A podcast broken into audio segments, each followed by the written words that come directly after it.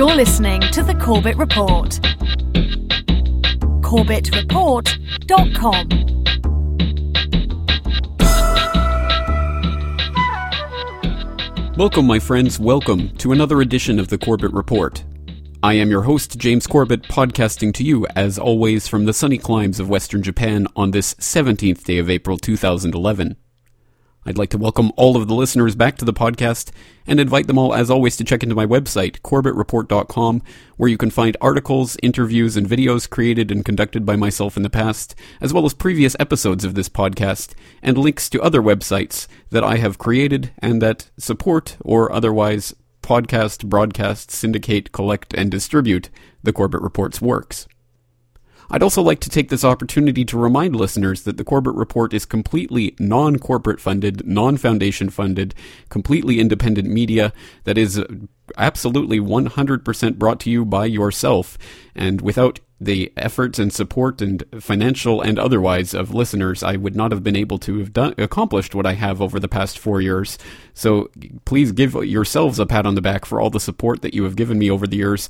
And please keep in mind that the Corbett Report can only continue broadcasting and, and producing the information that it does with your help and that one way to support the Corbett Report is to purchase my DVD, the 2009 Video Archive, and details of how to purchase that are available, of course, on corbettreport.com. And coming next week, there will be a new way of helping to support this podcast financially that I will be announcing. So until then, if you want to take a look, and if you have not yet done so, please consider buying a copy of the 2009 Video Archive. But for now, let's get straight into today's podcast. Welcome to episode 182 of the Corbett Report Requiem for the Suicided, Kenneth Trentadue. This Tuesday, April 19th, 2011, will mark the 16th anniversary of the bombing of the Alfred P. Murrah Federal Building in Oklahoma City. It was while the American nation was still reeling from that terrible national tragedy that one family in that nation experienced its own private tragedy the death of one of its own. The details of the death of Kenneth Trentadue can be found widely online, and I would suggest KennethTrentadue.com as a starting point for that research. And from a link from KennethTrentadue.com, we have a Mother Jones story from 2007, In Search of John Doe Number 2, the story the feds never told about the Oklahoma City bombing. Quote, Kenny Trentadue was driving a 1986 Chevy pickup when he was pulled over at the Mexican border on his way home to San Diego on June 10, 1995. He was dark haired, 5 feet 8 inches, and well muscled, a former athlete who had picked up construction work after he quit robbing banks. His left forearm bore a dragon tattoo. Highway patrol officers ran his license and found that it had been suspended and that he was wanted for parole violations. After two months in jail in San Diego, Trentadue was shipped on August 18th to a prison in Oklahoma City for a hearing on the parole violations. The move placed Kenny in close proximity to the most famous federal prisoner in America. In one way or another, it also sealed his fate. Four months earlier, another car had been stopped by a state trooper some 80 miles north of Oklahoma City. It was 10:20 a.m. on April 19, 1995, and much of the country was still waking up to the enormity of what had happened earlier that morning when an explosives-laden Ryder truck gutted the Alfred P. Murrah Federal Building in Oklahoma City, killing 168 people. The driver of the 1977 Mercury Marquis was arrested for carrying a concealed weapon and driving without tags. He gave his name as Timothy McVeigh. Two days later, McVeigh was identified as the John Doe number one wanted in the bombing, and fellow anti government extremist Terry Nichols turned himself into police. They were indicted on August 10th, and federal authorities said they had their men. But there were many who didn't buy the tidy closure. A sprawling Great Plains town known for its tornadoes, Oklahoma City was already the center of a swirl of theories about the crime, all of them insisting that the two men could not have acted alone. Some refused to give up on the idea of Middle Eastern terrorists, speculating about a plot headed by Saddam Hussein. Others suspected an inside job by the feds. Some simply stuck to the far more plausible conviction that there were co conspirators not yet apprehended. After all, immediately following the bombing, law enforcement had been searching furiously for a man whom numerous sources said they saw with McVeigh, and who, by some accounts, was seen walking away from the Ryder truck. The characters whose police composite sketch became known around the world as John Doe Number 2. According to the police description, this man was about 5 feet 9, muscular, and dark haired. By some accounts, he drove an older model pickup truck and had a dragon tattooed on his left forearm. Kenny's brother, Jesse Trentadue, knew nothing about the resemblance between his brother and the nation's most wanted man. But he now believes it sparked the events that would launch him on a 12 year investigation of a prison mystery and a massive government stonewalling effort. In the process, he would discover documents showing that even as the Justice Department was working to convict what it insisted were only two conspirators, its agents were actively investigating a wider plot, a plot whose possible ramifications they concealed from defense lawyers and from a public that, at a delicate moment in an election year, they were anxious to reassure. Well, I will leave the readers to go to motherjones.com and follow the link from the Corbett Report documentation section of today's podcast episode and read through that for yourself. And you can find some of the other details that that report includes about the death of Kenneth Trentadue and the work of his brother, Salt Lake City based attorney Jesse Trentadue, in trying to uncover what really happened in that death. But I'll, as I say, I'll leave you to do that for yourself on your own time. And I think you will find that Mother Jones, of course, does not go very far in trying to get to the real bottom of this mystery.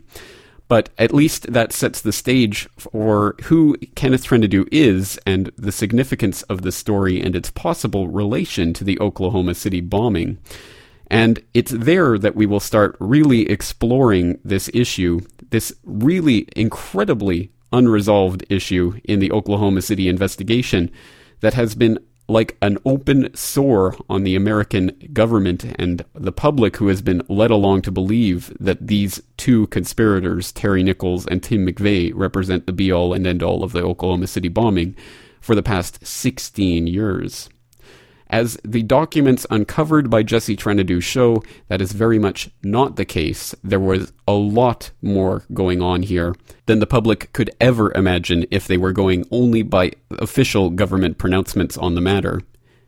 And it all starts with the death of Kenneth Trentadue, which was labeled a suicide. Now, if you go to tr- you can take a look at the pictures of the corpse for yourself. And I must warn listeners out there that it is extremely graphic, but it does show beyond shadow of a doubt that there was torture and murder in the case of Kenneth Trentadue, and it was not a suicide and there are there is much more documentation and evidence to go along with that. So in order to start exploring this issue, let's take a listen to an excerpt from an interview that I conducted earlier this week with Jesse Trentadue, Kenneth Trentadue's brother. Jesse Trentadue, as I've said, is a Salt Lake City based attorney, a former law professor, and someone who had absolutely no inkling of an understanding that his brother's death was in any way related to the Oklahoma City bombing back when all of this began in 1995. But as many listeners out there may know, as I have referenced it several times on the podcast, the story of Kenneth Trentadue and now his brother Jesse Trentadue is an incredible one that really goes to the very heart of what the government is attempting to cover up in the Oklahoma City bombing. And for that reason, although it's a very familiar refrain on this podcast that I urge listeners to go and listen to the interview in its entirety, I would once again really wholeheartedly encourage people to listen to this interview, which in some ways may be one of the most important that I've ever conducted, because the information that Jesse Trentadue has managed to bring to light because of his Freedom of Information Act requests and his tireless crusade to bring more information about the death of his brother to the eye of the public is so valuable, it's so important that I can't really think of many more subjects that would be more important for a podcast like this one to cover. So, without talking about it too much, let's get straight into that excerpt from the interview where Jesse talks about his brother and his brother's death. Well, Jesse Trentadue, my, my longtime listeners will no doubt be somewhat familiar with the story of your brother and how it relates to the OKC, OKC bombing. And it's a story that I have referenced numerous times before on my podcast and in my videos. And that story generally begins with your brother's death. But before we get to that, part of the story, I would like to take a moment to hear a bit about your brother and your relationship with him, because I think it's easy to forget that we are talking about a real human being here who really did lose his life for what it now appears was a case of mistaken identity. So, can you flesh that out for us and, and tell us a little bit about your brother and the kind of person that he was? Well, we grew up in a, a southern Appalachian coal camp and had the good fortune to be able to migrate to California in the early 1960s. Uh, Kenny uh, was a very bright man, uh, very popular. He, unfortunately, at, at, at, that time is when the drug problems were starting to, to come onto the, the American scene, and he got into um, drug use. He enlisted in the army and like so many people during the Vietnam War, especially young men, came back as heroin addicts. He, he to support his habit, he robbed a bank. He was caught. He confessed and pled guilty and went and did his his time in jail. And uh, he served his time. He married, uh, had a little boy, and uh, his son was only two months old when he was murdered. But my brother was a you know we never condoned his bank robbery or anything anything like that but he was a good person. Uh he struggled with his addictions and he overcame his addiction. And, and as i that, well as i understand um when he was picked up and and taken to the Oklahoma City Federal uh, Correction uh, Center, I, I understand that you were in touch with him even the day before that he was actually mur- murdered. Yes, he was picked up in in San Diego in the he when he was released from prison he had a probation officer that didn't approve of drinking. And my brother worked construction and working construction and well, even if you don't work construction people drink beer and his probation officer put a no beer drinking condition on his parole and my brother said and I fought that we we went all through the administrative appeals on that and lost and my brother basically said to his probation officer, he says, I'm going to drink beer. You know where I live. If you think that's enough to send me back to prison, come and get me. And of course they didn't. And he was out from about 1987 until 1995 uh, after the Oklahoma City bombing. And suddenly he is he is picked up allegedly for a parole violation and sent to Oklahoma City for what we were told would be a parole violation hearing. He arrived there on a Friday night. I spoke with him Saturday evening. He was supposed to call back Sunday, and this was he arrived on Friday the 18th of August, 1995. I spoke to him on the 19th of August, the Saturday, for about 20 minutes, uh, talking about his parole hearing and how that you know was there was no way they were going to send him back to jail for drinking beer. Uh, and on Sunday he was supposed to call me back and he didn't. And on Monday morning, my mother received a call. This was August 21st, 1995, from the warden at the Federal Transfer Center in Oklahoma City, uh, saying my brother had committed suicide and asking permission to have his body cremated. And of course, she refused. My mother refused that request. It took about a week of fighting with the federal government to have his body released. Uh, we found out later that during that time period, the federal government had made two attempts to have his body cremated. When he arrived home, he was uh, covered in makeup, and my mother, his wife, and my sister removed the makeup. I was on my way to Southern California, in Orange County, where they had sent the body, where his wife and my family still live. Uh, when I arrived, he had been beaten head to toe. His skull was split in three places. His throat had been cut. Uh, even the soles of his feet had been beaten. Um, and the government said it was a suicidal hanging. And what we never had was a motive for his death. Uh, people would say to you, why would the federal government torture, and he was tortured, and, and your brother? And we had no explanation for that. Uh, another thing about the case that was always unexplainable was the fact that so much evidence disappeared. Uh, my brother was supposedly found with blood-stained clothing, but when his body was turned over to the medical examiner two hours later, his clothes are gone. He's wearing nothing but boxer shorts. uh, the video camera, supposedly that would monitor access to my brother, malfunctioned.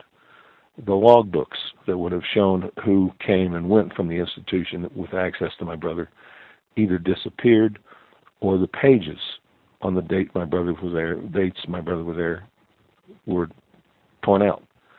Uh, the crime scene photographs disappear. The medical examiner is not allowed access to the death scene. When he finally is allowed access to the death scene four months later, it had been uh, painted and cleaned up. And this is all done by the the FBI and the Department of Justice, and we could never understand why this kind of, of resistance was coming from the government. Before before we move on, so so just to be clear, he was picked up for uh, allegedly a parole violation in San Diego, and then he was transferred to Oklahoma City. That's a considerable distance. Uh, is that? I mean, how unusual is is that in itself? I don't practice um, criminal law, though. But I laugh, still laugh at it. Some people say it's a crime. I'm a lawyer, but uh, I now know. At the time, it didn't seem unusual because we I knew nothing about criminal law I now know that that it should not have happened. Uh, the crime he committed was in Southern California, the robbery. His probation officer was in Southern California. The judge who sentenced him was in Southern California. Um, he should have been brought back in front of the judge who had sentenced him, and they would have had a hearing on whether or not he had violated his parole. He shouldn't have been sent to Oklahoma, and there was no way that Oklahoma could have handled the judge in Oklahoma could have handled that parole revocation hearing. So it shouldn't have happened. But at the time, it did not seem there was nothing that struck me as unusual because I just simply didn't know the, the procedure in the, in the criminal justice system. But and but what I did learn later, and it came about over the course of years, was about six months after my it was it was December of 1995 or January of 1995. I received a, a, an anonymous phone call. And this was back before we had telephones that would show you who's calling and, and everything else, and computers were very primitive then, and cell phones were the size of bricks almost, I, if you recall, in the mid 1990s. But I received a phone call from this person who said, I want you to know that your brother was murdered by the FBI. It was a case of mistaken identity he fit the profile of a group of people who were robbing banks to get money to attack the federal government, sort of a, a militia movement type operation. And I, of course, uh, what I remember the words. I said it was an interrogation that went wrong, and I just sort of dismissed it as a crank call from from, and I got a lot of those at the time, trying to find out what happened to my brother. And then about June or July of 1996, I see an article in the Los Angeles Times talking about a man named Richard Lee Guthrie, who had been found hanging in his cell in federal custody. And it was the day before Guthrie had said that he was going to give an interview to the Los Angeles Times that would blow the lid off the Oklahoma City bombing. And just simply said that Guthrie belonged to a, a, group of bank robbers and I didn't focus much on Guthrie. There was no photograph of Guthrie either. And then, shortly before his death, I received a message from Tim McVeigh, who told me, he said, when I saw your brother's picture and heard what happened to him, I want you to know that, in my opinion, he was murdered by the FBI because they mistook him for Richard Lee Guthrie. And I looked at a photograph of Guthrie, and Guthrie looked very similar to my brother. But what really brought all the pieces together was a phone call from a, a reporter named J.D. Cash, who had followed the Oklahoma City bombing from the, the moment it happened. He was a reporter in eastern Oklahoma. He'd had family and friends killed in the bombing. And it was in 2003, I believe, or 2004, when I received a call from JD, and he said, I'd, "If you got a minute, I'd like to talk to you about your brother." And I said, "Sure." And uh, what JD said was, uh, "Describe your brother." and I said, well, you know, he was. And Jay said, well, how tall was he? And I said, he's about five foot eight, five nine. JD said, what was his build like? I said, he was a very powerfully built man. Uh, complexion, I said he was dark complected. A mustache, yes, had a mustache. Uh, where was he when he was, he was picked up? And I said, well, he was coming back across the border from Mexico. He'd been down to visit some friends down there, and his his wife's family. She's Mexican American, a citizen in the United States, but still have family in Baja, California. And JD said, "What was he driving?" And I said, "A mid 1980s, uh, a 1986 Chevrolet pickup truck." And JD said, "Did he have any tattoos?" And I said, "Yes." And JD said, "What kind?" And I said, "He had a dragon tattoo." And JD, said, "Where?" And I said, "On his left forearm." And JD said, "Oh shit!" He said, "Are you? You better sit down." I said, "I'm I'm sitting down." And he said, "Let me tell you this." He said, "The largest manhunt in American history was for John Doe 2. It was occurring at the time your brother was arrested." And JD said, "This is the description of John Doe 2: white male, powerful upper body build, five foot eight, five foot nine, dark complected, believed to be in Canada or Mexico, driving mid 1980s Chevrolet pickup truck, dragon tattoo, left forearm. And that's when it all came together. That they had mistaken my brother for someone else. And that someone else was Richard Lee Guthrie, who was a perfect match, I found out later, for my brother, down to the dragon tattoo on his left forearm.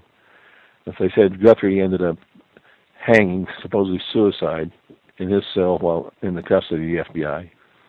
We had an eyewitness to my brother's murder, an inmate named Alden Gillis Baker. Uh, a month before we were going to go to the trial, Baker supposedly hangs himself in his cell while under FBI custody. Again, another suicide. And so it was that Kenneth Michael Trentadue was slain in the place of Richard Lee Guthrie, allegedly or supposedly one of the John Doe number twos who w- may have been one of the accomplices of Timothy McVeigh and or involved in some way or other with various intelligence agencies as an informant. And the long and winding story of John Doe number 2 has been told many times in many places, but of course there is the story of multiple eyewitnesses who saw Timothy McVeigh both on the day of the bombing and in the days prior to the bombing when he was renting the truck and in other locations with other accomplices plural. So there there is some question about John Doe number 2 and has been ever since the FBI released a composite sketch of John Doe number 2 in the days after the bombing and then proceeded to scrub him from the history books and pretend that he never existed. And that, of course, did not work so well, and it is now a well documented mystery of the OKC bombing that even mainstream uh, outlets like Salon will pick up. And I'll include a link to The Mystery of John Doe Number 2 from Salon.com from 2001. And I would also once again commend Alex Jones's 2003 documentary 9/11: The Road to Tyranny as an excellent source of information on the OKC bombing, including a lot of original footage of the actual Oklahoma City news teams covering the bombing itself in the days after. And uh, that footage contains information about John Doe Number Two. So I will leave you to explore that on your own, but I did have the chance to pose this question about Richard Lee Guthrie and his perhaps uh, role as John Doe number 2 in the bombing itself to an expert on the OKC bombing, none other than Holland van den Nieuwenhof of the Free Mind Report. The Free Mind Report is a spin off of sorts of Radio Free Oklahoma, and listeners to the interviews RSS feed of CorbettReport.com will remember from last year that I was a guest on that program. Recently, I had the chance to be a guest on the new Free Mind Report, and uh, I just had Holland van den Nieuwenhof on the Corbett Report as a guest to talk about the OKC bombing of course, coming up to the uh, 16th anniversary, and Holland van den Nieuwenhof and the members of We Are Change Oklahoma are going to be doing uh, street action on April 19th to raise awareness about the issues related to o- the Oklahoma City bombing and the truth movement uh, nature of what's what has been uncovered over the last 16 years and been systematically suppressed. So I would uh, urge people to go to well, either the Free Mind Report itself or to my interview with Holland van den Nieuwenhof to find out more about that. But at any rate, let's take a listen to an excerpt from that conversation where we talk about Richard Lee Guthrie's role in the bombing itself and the information that has been suppressed about that role. And it's a story that tracks back through Elohim City, the white supremacist compound that evidently was being run infested with FBI, BATF, and SPLC informants. And SPLC might be better known to some of my listeners as the Southern Poverty Law Center. And th- that leads back through the intelligence agencies through a German named Andreas Strassmeir. It's an interesting story, so let's turn to Holland van de Nieuwenhof on John Doe number two and Richard Lee Guthrie. Well, uh, we think that there were several people involved on the ground that day. Um, there were several John Doe number twos, and I do think that Richard Lee Guthrie was one of them. We've uncovered evidence lately through access to the defense archives of Tim McVeigh um, reading FBI reports that Richard Lee Guthrie um, may have known several people close to McVeigh, and there was very strong evidence that they did work together on at least one bank robbery. And the fact that another John Doe number two, Michael Brescia, he was a, a racist who lived out of Elohim, Elohim City, a neo-Nazi compound in eastern Oklahoma.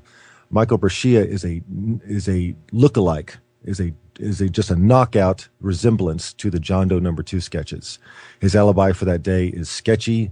He was involved with Andy Strassmeir, who was also involved with the bombing.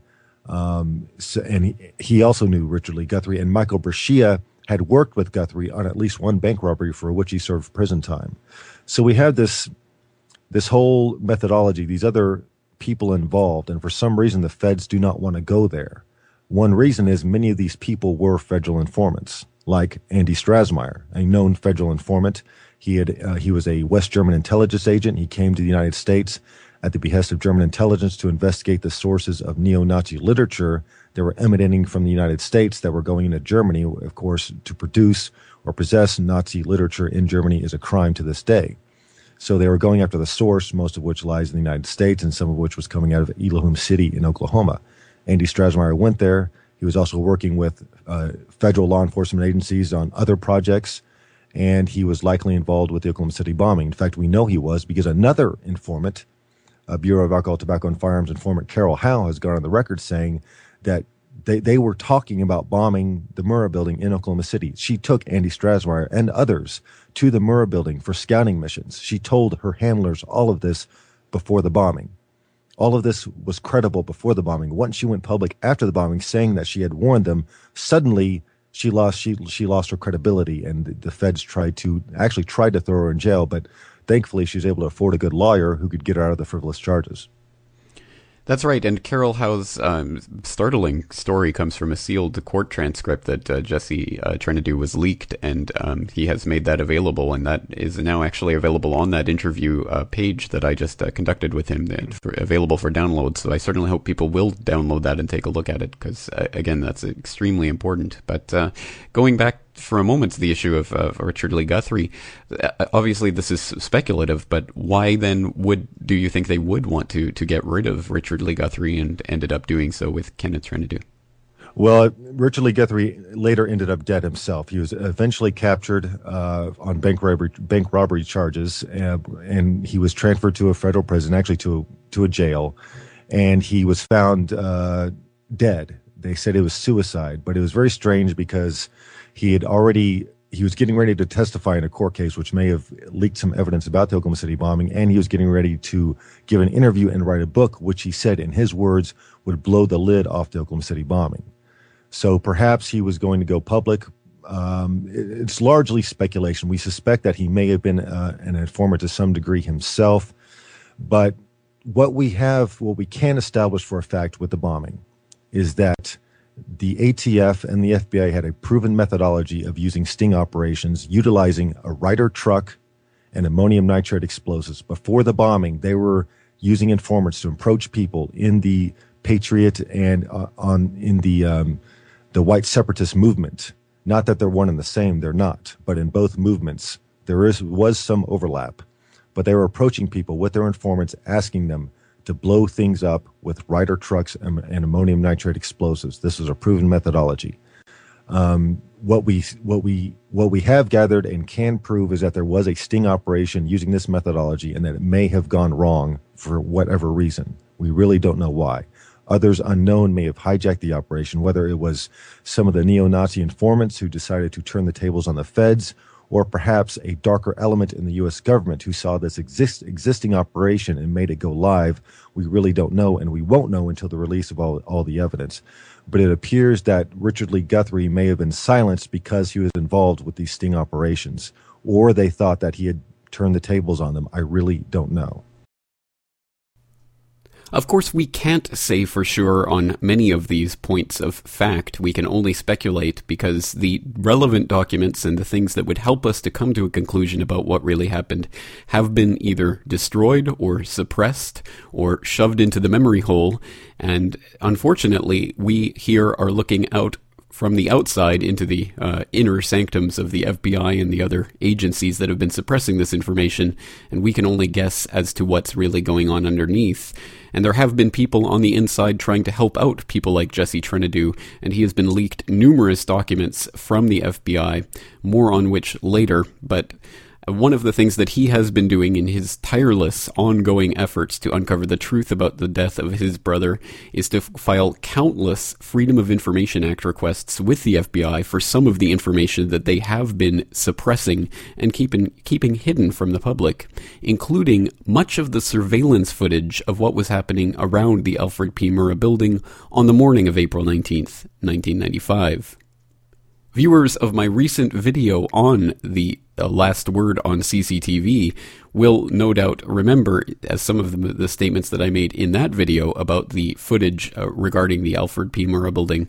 And it's a subject that we've covered on New World Next Week at newworldnextweek.com with James Evan Pilato of MediaMonarchy.com when recently, uh, I believe it was last year, uh, 26 surveillance tapes were released to Jesse Trentadue by the FBI of uh, CCTV footage from various buildings around the Alfred P. Murrah building and in that area. And every single one of those that would show the approach of the Ryder truck that morning just happened to be being changed at the precise moment that the truck was passing.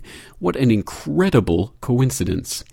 Well, I, that was definitely one of the points that I wanted to clarify in my lengthy and detailed interview with Jesse Trentadue. So let's turn to an excerpt where we talk about the tapes and also about a pending court case that may even see the actual Alfred P. Murrah building videotapes that would show the bombing itself come to light. All right, well, uh, okay, let's move on to another incredibly important part of this case that you've uh, been extremely diligent in getting information out on, and one that I've um, I've talked about before, and I think is absolutely central to this case, and that's the issue of the surveillance cameras. And uh, as people may know, you were the one that was responsible for filing a Freedom of Information Act request with the FBI that resulted in the release of 26, I believe, surveillance tapes um, from in, from around the Alfred P. Murrah building on April 19, 1995. But perhaps you can tell us a little bit more about that case and how it developed. Well, I was leaked um, a government document that said surveillance cameras show the truck bomb detonating three minutes and six seconds after the suspects exited the vehicle. Now, that's significant for a whole bunch of reasons. First, they had cameras that actually showed the truck being driven up to the Murrah Building Park and the people getting out. Well, the, the FBI says you know, there was only one person in that truck, and that was Tim McVeigh. Well, there was more than one person in that truck, and the other person was probably an informant uh, you would think that tape would have been Exhibit One in the McVeigh murder trial. No one's ever seen it but the government. So I filed a Freedom of Information Act request, and I asked for this. I said I want the surveillance tapes from the exterior cameras on these buildings, leading on the route leading up to the Murrah building. So whichever, so the route McVeigh took that morning, these tapes were shown in that truck and who was in it with him. And I said, I also want the surveillance tapes from the Alfred P. Murrah building. There were two cameras on the outside of that building. They would have clearly shown who was with McVeigh in that truck. Well, the FBI produces 26 tapes from the other buildings, not the Murrah building. And these tapes, at strategic moments, go blank. And not all at the same time, but it's, you know, the building furthest away goes blank for a few seconds, the tape does. The tape from the next building goes blank a little while afterwards for a few seconds, and, and so on, leading up to the Murrah building. So that the moment that truck was being driven by, these tapes mysteriously go blank. And the FBI says, well, that's because the tapes were being recycled or changed, or that was I think that was their excuse. All 26 tapes were being changed or recycled, literally within about a three-minute period, between 8:58 and 9:02 on the morning of April 19th, 1995. But they don't give me the Murrah building tapes, and so I go to court to get the Murrah building tapes, and there will be a hearing in federal court here in Salt Lake City on May 11th, 2011 over those tapes. And the FBI's response has been to the court that we've looked real, real hard, Your Honor, but by God, we can't find those tapes. Let, us stop there to, to, clarify a couple of points. Um, you, you said there were 26 surveillance tapes that you were that were released to you. Yes. And and every single one of those had a, a, at least some missing time between the 850 905 in that period prior to the bombing. The tapes that the tapes that would have shown the route. Now, a lot of them were some of them weren't. they gave me interior shots and stuff like that. Those were complete. The exterior cameras dealing with the route go blank. Okay, so it was it was the one specifically that would have shown the approach of the truck. So none of them actually show anything whatsoever of the approach of the truck. That's correct. And uh, regarding the Murrah building cameras themselves, I have read that they actually st- were being stored. The, the the footage was being stored off site. It wasn't actually tape in cameras on the building. But I have no source to back that up. I don't have any confirmation of that. Is that your understanding, or is there actually tapes that were secured from the building that day? Uh, it's more than my understanding. I obtained two declarations, which is like an affidavit used in federal court. One was from an Oklahoma City uh, police officer who had been on the, um, I guess it's a special detail that provides security to federal officials who come to Oklahoma. And as part of his responsibilities in that job, he had been taken through the Murrah building, shown the cameras, shown the recording systems off site. They were recorded off site and he was also on scene immediately after the bombing, digging through the rubble trying to save people. When he said, almost at gunpoint, the FBI forces them out of the building, and he watches the FBI take down the cameras off the building. I mean, they they put. It was more important to them to seize those cameras than to save victims in the rubble. More important to the FBI and he sat there and watched as they took those cameras down, and then they let them back in to do their their rescue operation. The other affidavit I had was from a man who actually knew the system.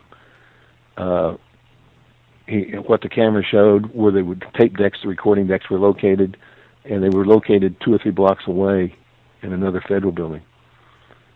That's where the recordings took place. So yes, those tapes were exist. Those tapes were never damaged.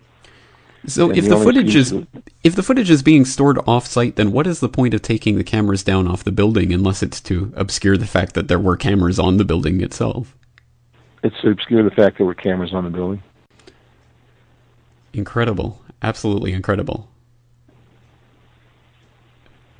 But surely no one could think that they would be able to cover that up. Uh, obviously, there would be people who would know about that system and would know about those, the existence of those cameras. Well, let me ask you this: Have you seen the photographs of my brother, the body? Yes, I have. Unfortunately, it's uh, quite horrific, but yes. Would you think anyone could cover that up as a suicidal hanging? It does boggle the imagination to think that anyone would be uh, would be led to believe that, and it certainly, uh, after hearing that the there was two attempts to cremate the body, I certainly understand why. Well, they've succeeded in covering that up. As I said, my brother's murder is a suicidal hanging. Unfortunately, And part of the true. reason- Hmm.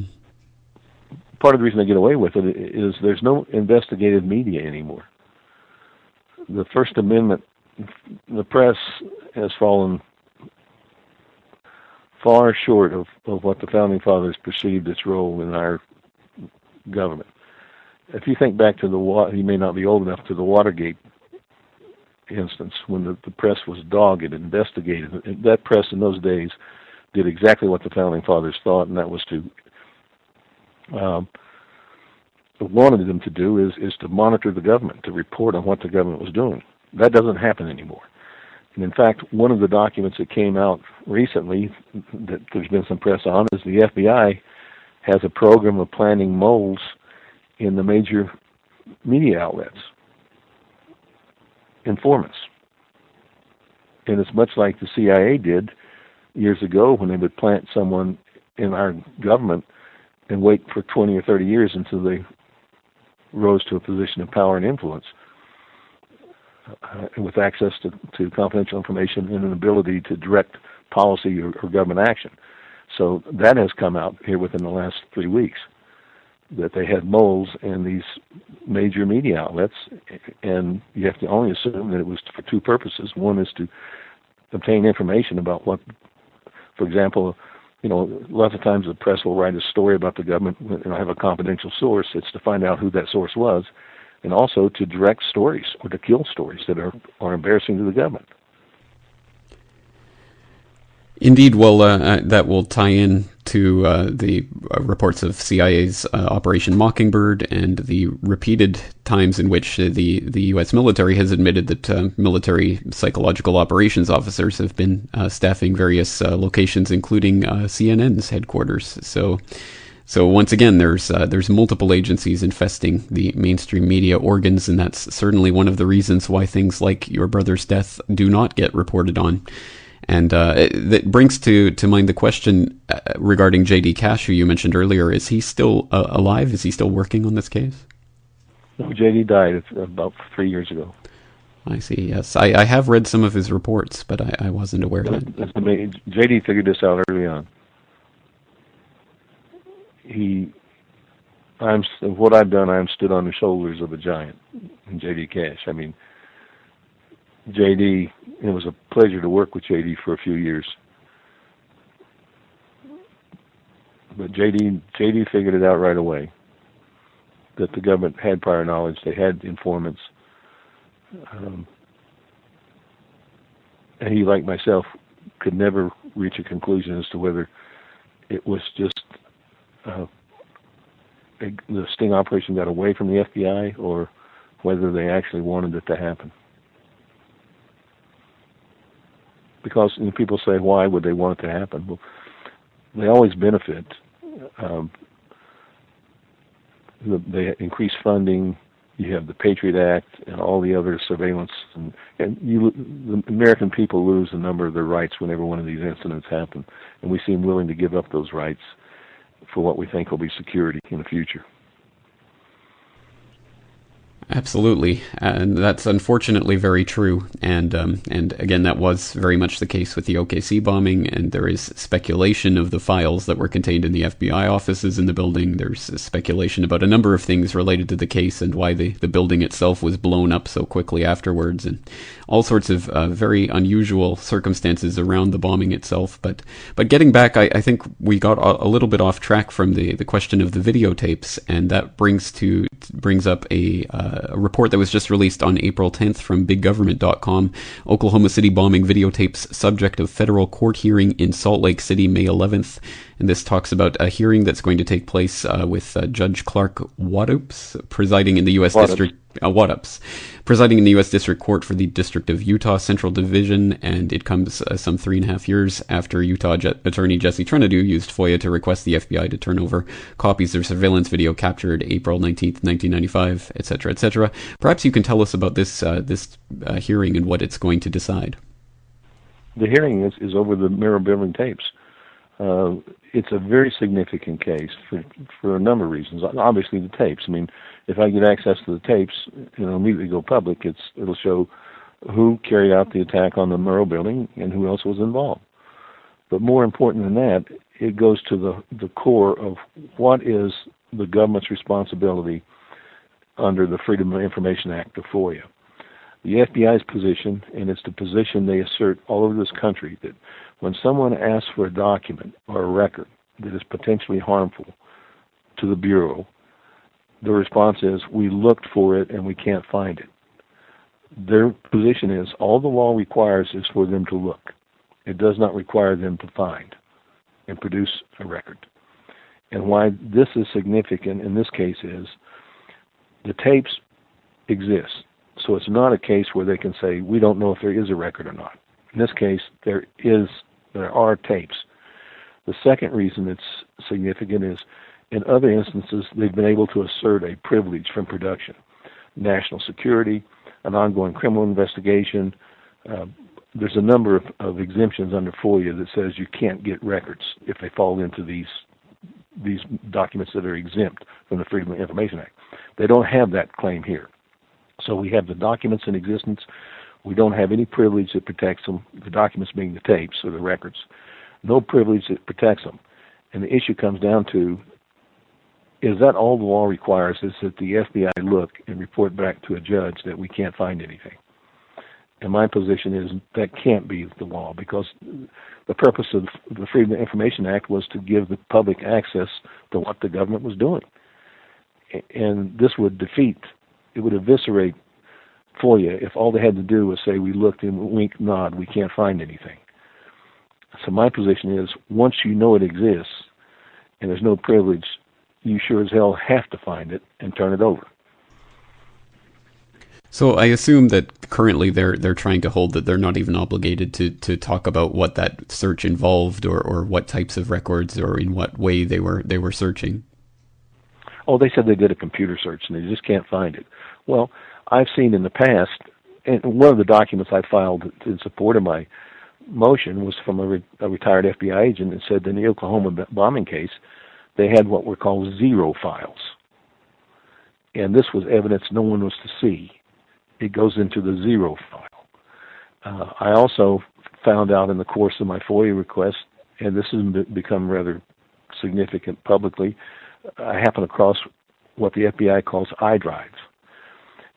Uh, in a FOIA response or request, and in a criminal case, the FBI turns over the the, in a FOIA case, they would request they would search the official file for documents. It's the official file they turn over to the defense counsel in a criminal case.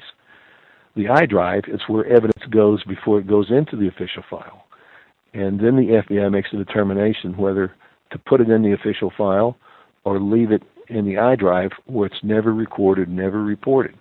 And of course, they tell me only irrelevant evidence remains in the iDrive. All relevant evidence goes to the official file was turned over to defense counsel and made available to the public on FOIA requests. Well, I don't for a moment believe them on that. I think what goes into the iDrive is the, the evidence that would acquit somebody or that's embarrassing to the government.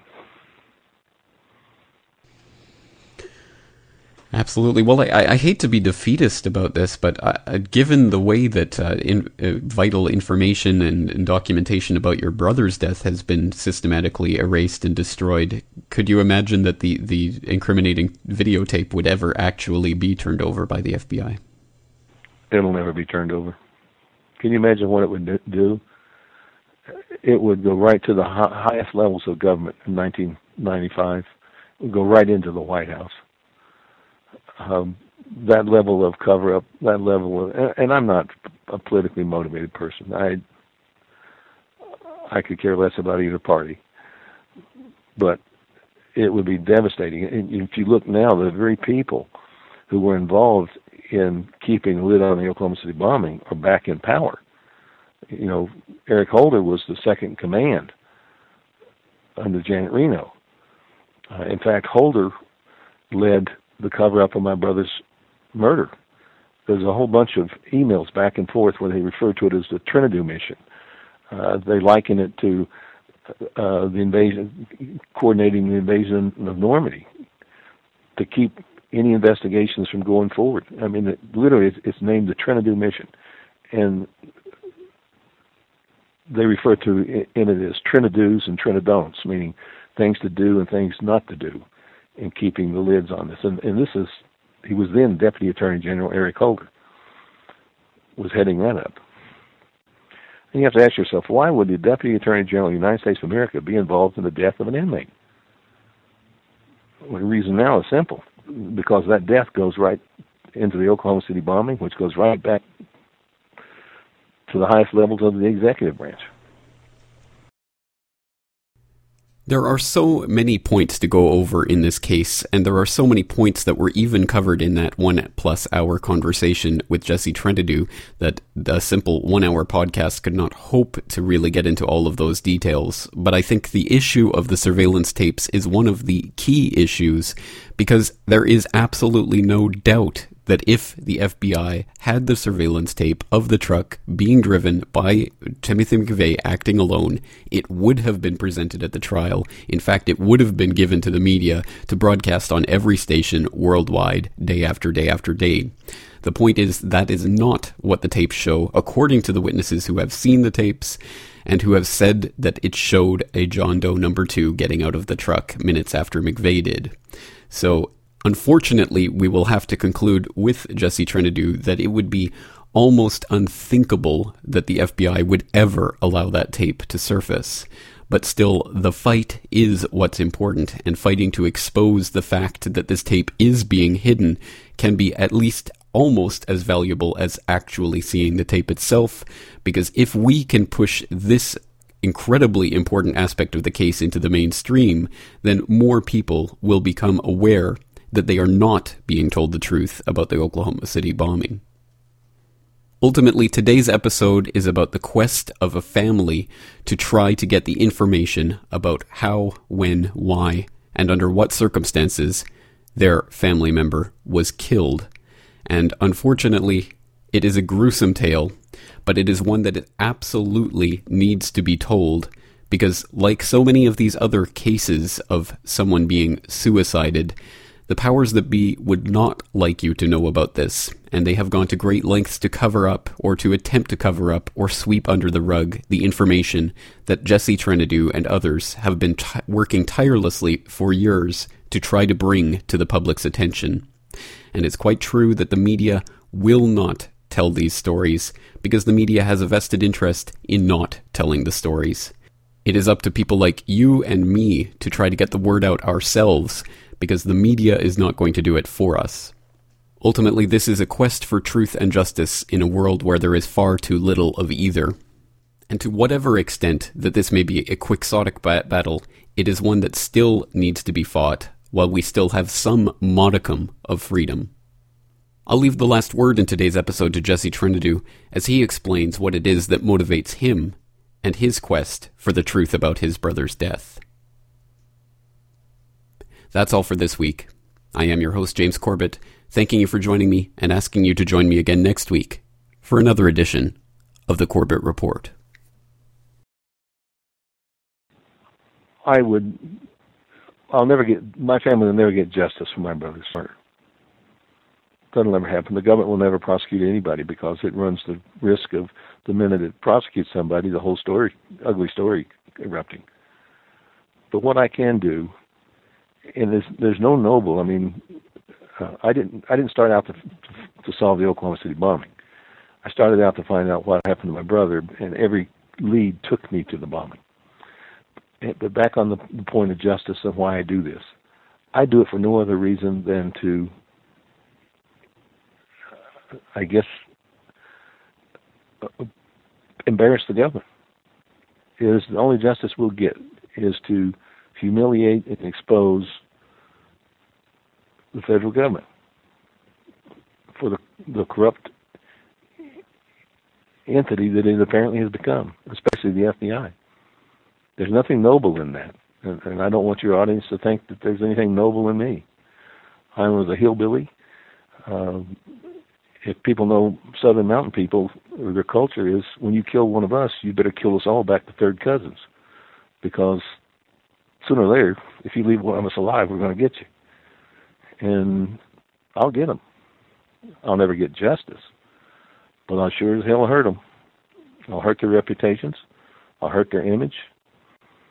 And I like to think I've done that now. And at least there's some indication I've done it. They, some of them, when I deal with the federal government, it's never the local U.S. attorneys anymore. They brought out the, the U.S. attorneys I deal with have brought out the main justice of Washington D.C. And as a as a humorous aside, one they referred to me as Jesse Bin Laden,